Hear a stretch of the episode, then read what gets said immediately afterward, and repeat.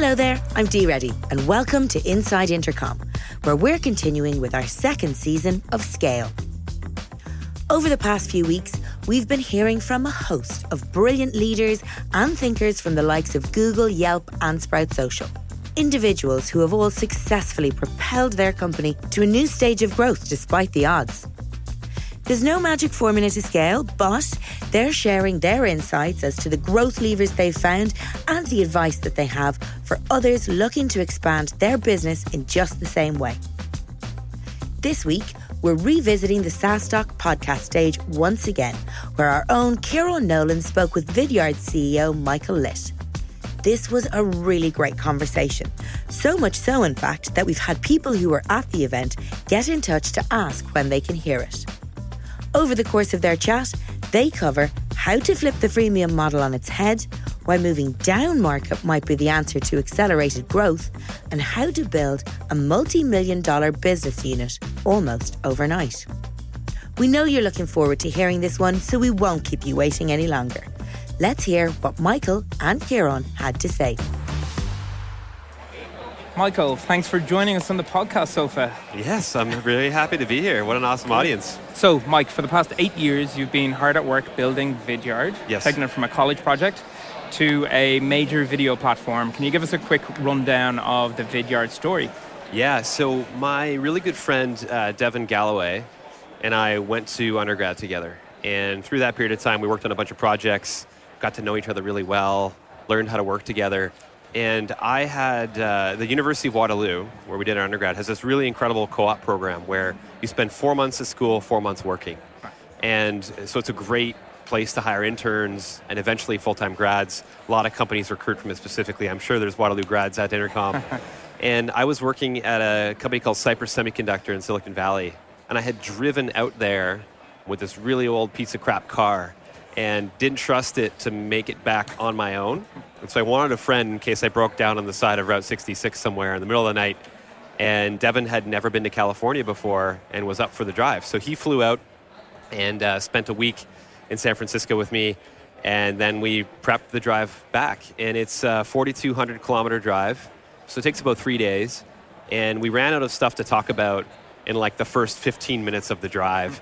And so we started coming up with ideas for, for businesses and opportunities that we could potentially chase as a as a unit. And uh, what we realized was that every company we worked for was trying to use video to supplement their marketing, sales, or support efforts. No company had internalized that experience or hired people that were specifically designed for that.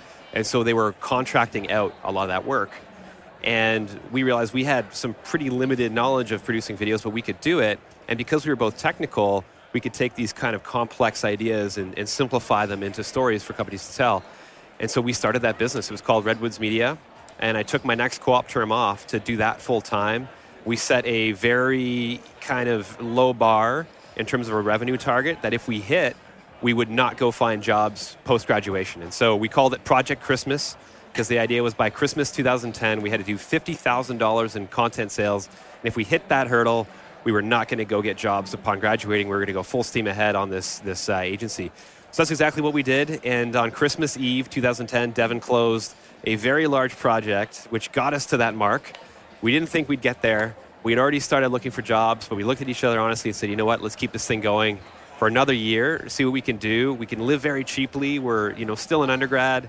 I was surviving on like five hundred dollars a month, so there was very low risk, and uh, we went for it. And from that point, we realized there was an opportunity to build some software and some other layers of technology that supported these customers that we were building video for, and that was the beginning of Vidyard, which got us into Y Combinator, and, and the, the rest is kind of history. I'm sure we're going to talk about it quite a bit here, but uh, that's the that's the origin story. For sure, that's a great story.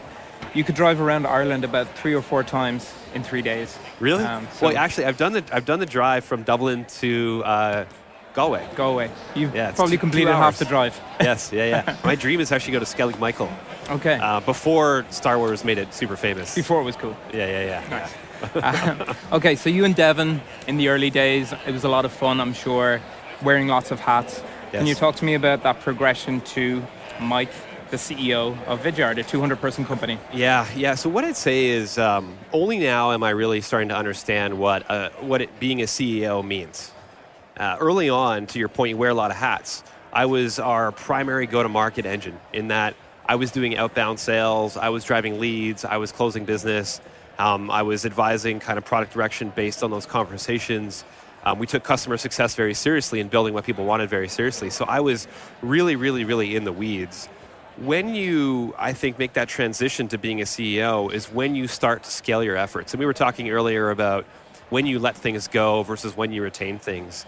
I think being a C E O is about understanding that balance and taking the things you learn by being really hands-on and identifying a way of building resources to replicate those efforts and ultimately scale it. So that can be in your sales function, that can be what you're doing with partners, that can be the way you're designing and, and building product, but setting that expectation for the work ethic, stakeholder alignment, um, the vision, the mission, the values, that's the real C E O work.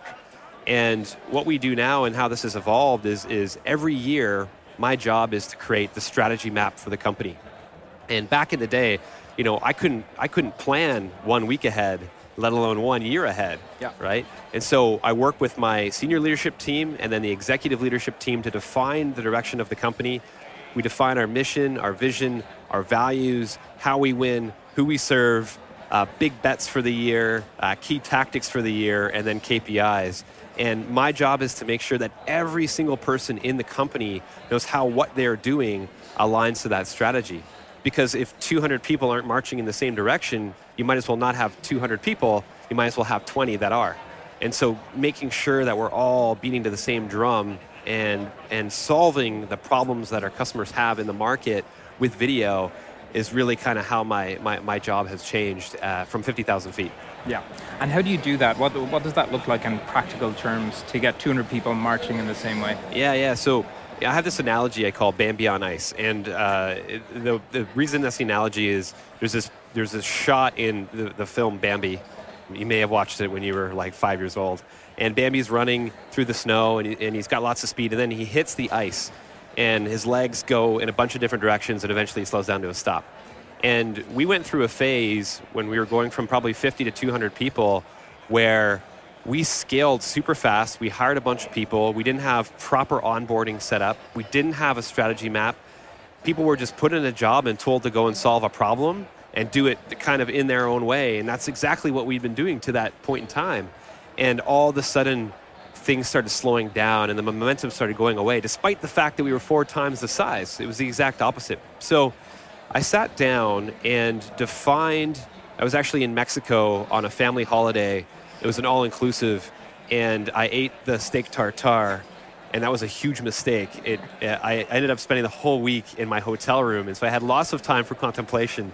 And I wrote this document called Vidyardianism, and it was basically the cultural code of what it is to be a Vidyardian and what's expected of you and how you work. And that was kind of the baseline, and every new employee read this document and signed it, and that was their commitment to the culture, and then dipped their hand in company colors and pressed their hand on the wall of the ele- elevator shaft, so they're reminded of this commitment every single day.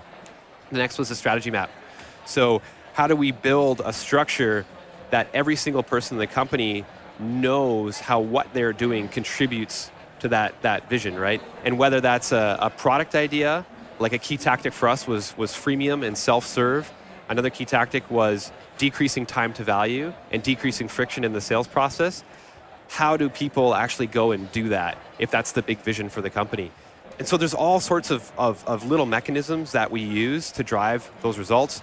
But another thing I realize is, you know, on the senior leadership team, I have to involve them in the process of defining these goals and these outcomes. And so what that shook out into is every Monday, we basically run a planning process where uh, our E L T team meets, executive leadership team, that's all the C-levels.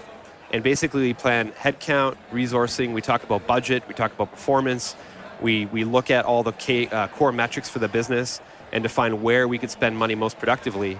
Then we go into the senior leadership team meeting, which is basically all V Ps, where we deliver that result, and then we talk as a group about blockers that are prohibiting us from getting to our goals. Then we run our forecast meeting with our, with our team, and then on Tuesday, we do an all-hands with the whole company and update them on everything that came out of that Monday process.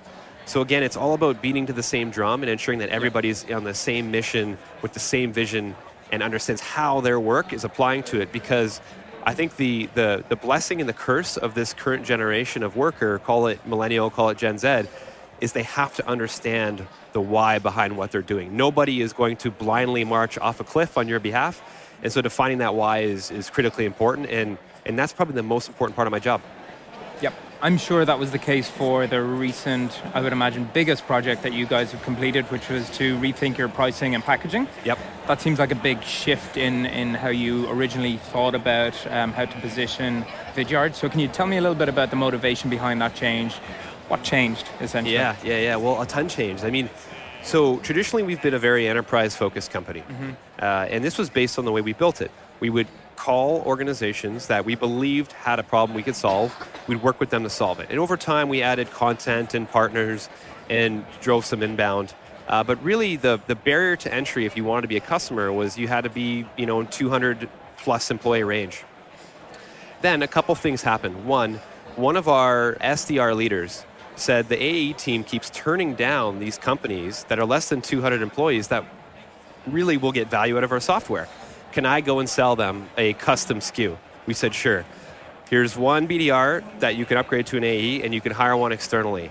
And in the first month, he's, I think he sold about one hundred fifty thousand dollars worth of software. Wow. And so we thought, okay, there's obviously something here in this in this slowdown market. In parallel with that, HubSpot um, decided to O E M our product into their landscape of products. So if you use Sales Hub, Marketing Hub, or Service Hub today, they have video functionality that's powered by us.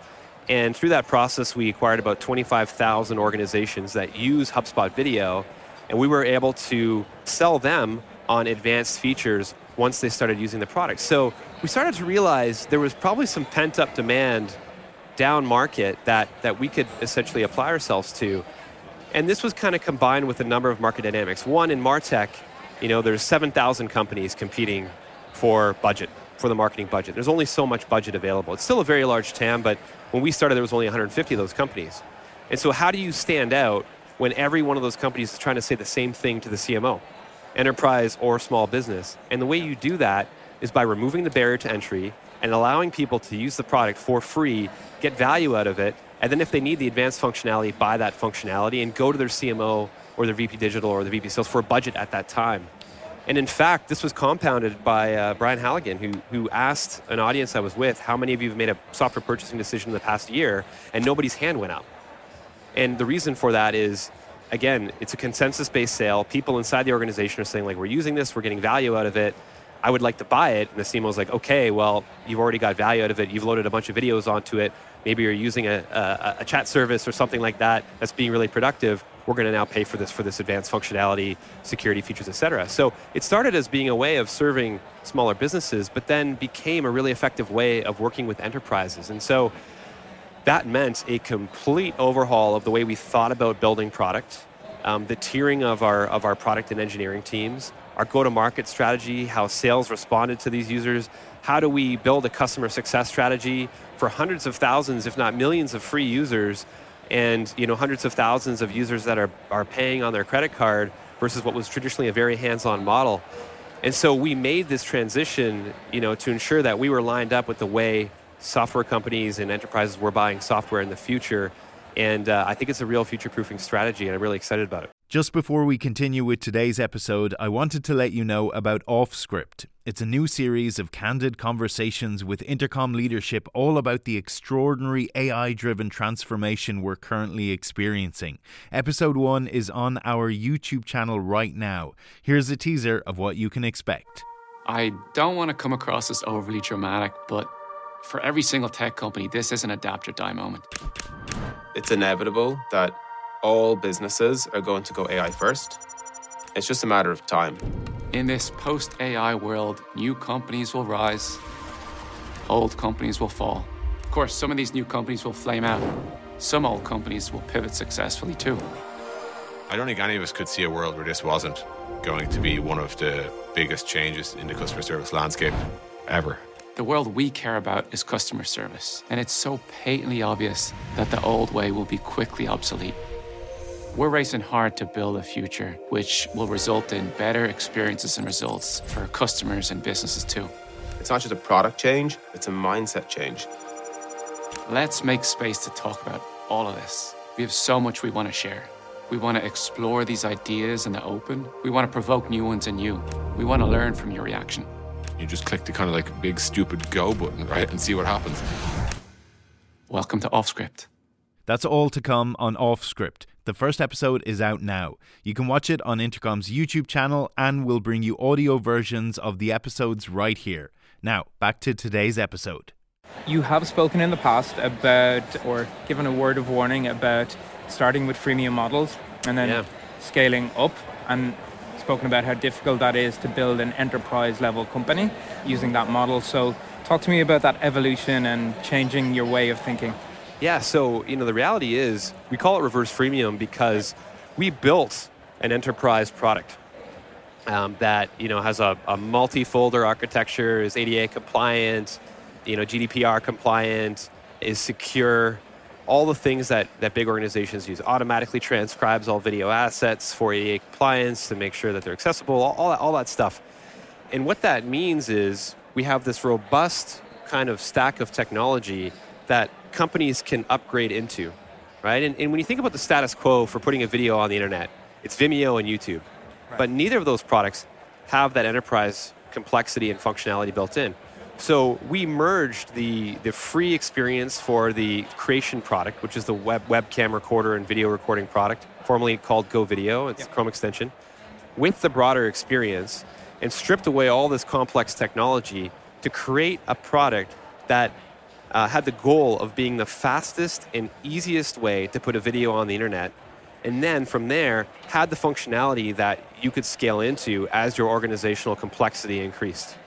And so by going that direction, we didn't have to build all this stuff as we went to acquire bigger customers. We just had to strip it away and simplify the experience. So our effort wasn't necessarily a huge technology hurdle that we had to cross. It was a U X challenge, and simplifying the structure of the team to be able to address that accordingly. The biggest change there then is aligning the dev team to the customer tiers. And so we have a dev team that focuses on free. There's a P M, a designer, and then the engineering stack with an engineering lead. Same thing goes for Pro, which is the upgraded package that costs twenty dollars a month, then business, and then enterprise. And all the A P Is and microservices are aligned to those teams and our shared resources, but the features and functionality are specific to that type of customer. And that was a massive transition that I think has been somewhat painful for the team. Sales, really, in the end of the day, the only difference for them is they're not just talking to M Q Ls or marketing qualified leads and sales qualified leads. Now they're talking to product qualified leads. These are people that are using the software and getting value out of it at companies of all sizes. And for so for them, this is a dream come true because it means more at-bats, more conversations, and better conversations because people are, understand what we do and how we can help them. Yep, and Vidyard Go has obviously been a huge success for you guys. I think three million videos have been created on that platform. Yeah. Um, how do you think about converting those active users into your paid subscriptions? Yeah, absolutely. So that's a really good question, right? And, and so one of the things that we decided to do was to make M A Us a K P I that, that the whole business cared about. And not only that, but an M A U has to have a bunch of criteria that makes it difficult to become. And so a lot of companies, like an M A U is someone who's installed the software or signed into the software. We say, okay, you have to install it, sign into it, and you actually have to create a video or upload a video and then have that video viewed by someone, right? Meaning you're getting the full extent of value that we provide. If you are that, you get placed into an M A U bucket. And then the goal there is showing you the features and functionality that can potentially get you into that paid tier. Slack is a really great example of this. ninety-five percent of the functionality you need from a messaging platform for the enterprise is free. Yep. But when you hit a certain level where you need compliance, you need you need message history, you need these enterprise-grade features, that's when you buy it. And you're happy to buy it because you need those features and you've gotten so much value out of the product already. And so we're very strict on what makes an active user and then looking at what they're doing that might define that better usage. The reality is, if someone doesn't pay for the software because they're getting value out of it and it's all the value they're ever going to need, that's totally fine because that means they're using us and no one else. And who knows if that person goes into a company in the future that has bigger needs and is aware of what we do and then becomes a customer downstream. So it's looking at the data is is very, very important, but understanding the right data and not necessarily over-engineering the data to tell the story you want, hopefully the data tells the story we need to experience in order to understand what features, functionality, and, and triggers we can build on the product in the future. Yeah, I'm curious to know how you set your sales team up around those free users. So who, who's the team that's responsible for analyzing that data? Maybe not analyzing the data, but taking that data back to the prospect and, and talking yeah. to them about upgrading. Yes, yeah, so we have a term we call hot P Q Ls. Ooh. And a hot P Q L is a product qualified lead that, so somebody in an organization is really getting value out of the product. And um, other people in the organization are signing up for the product as well. Yeah. And so when that happens, we have a, a business development team that will connect with those individuals, try to identify who their leader is, and say, hey, by the way, lots of people are using this product. Um, but the problem is they're using the free version of the product.